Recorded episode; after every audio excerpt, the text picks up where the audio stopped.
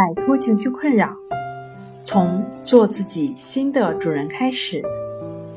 大家好，欢迎来到重塑心灵，我是主播心理咨询师刘星。今天要分享的作品是：有强迫症的人是不是智商比较高？想了解我们更多更丰富的作品，可以关注我们的微信公众账号“重塑心灵心理康复中心”。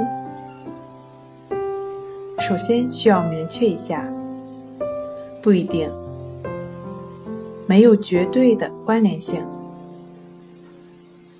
如果把智商比作是计算机的 CPU，强迫症的强迫人格则是它的软件。那这里的人格指的是心理学上的人格，包括气质和性格。智商不高或者说智商低，相当于计算机 CPU 频率低，但并不一定出错。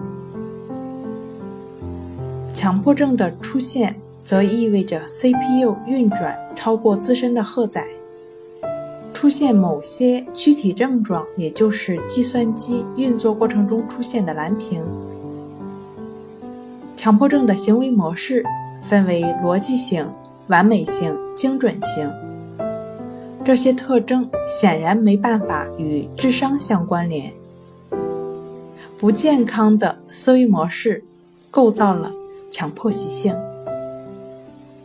好了，今天跟大家分享到这儿。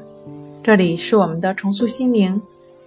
如果你有什么情绪方面的困扰，都可以在微信平台添加幺三六九三零幺七七五零幺三六九三零幺七七五零，即可与专业的咨询师对话。你的情绪，我来解决。那我们下期节目再见。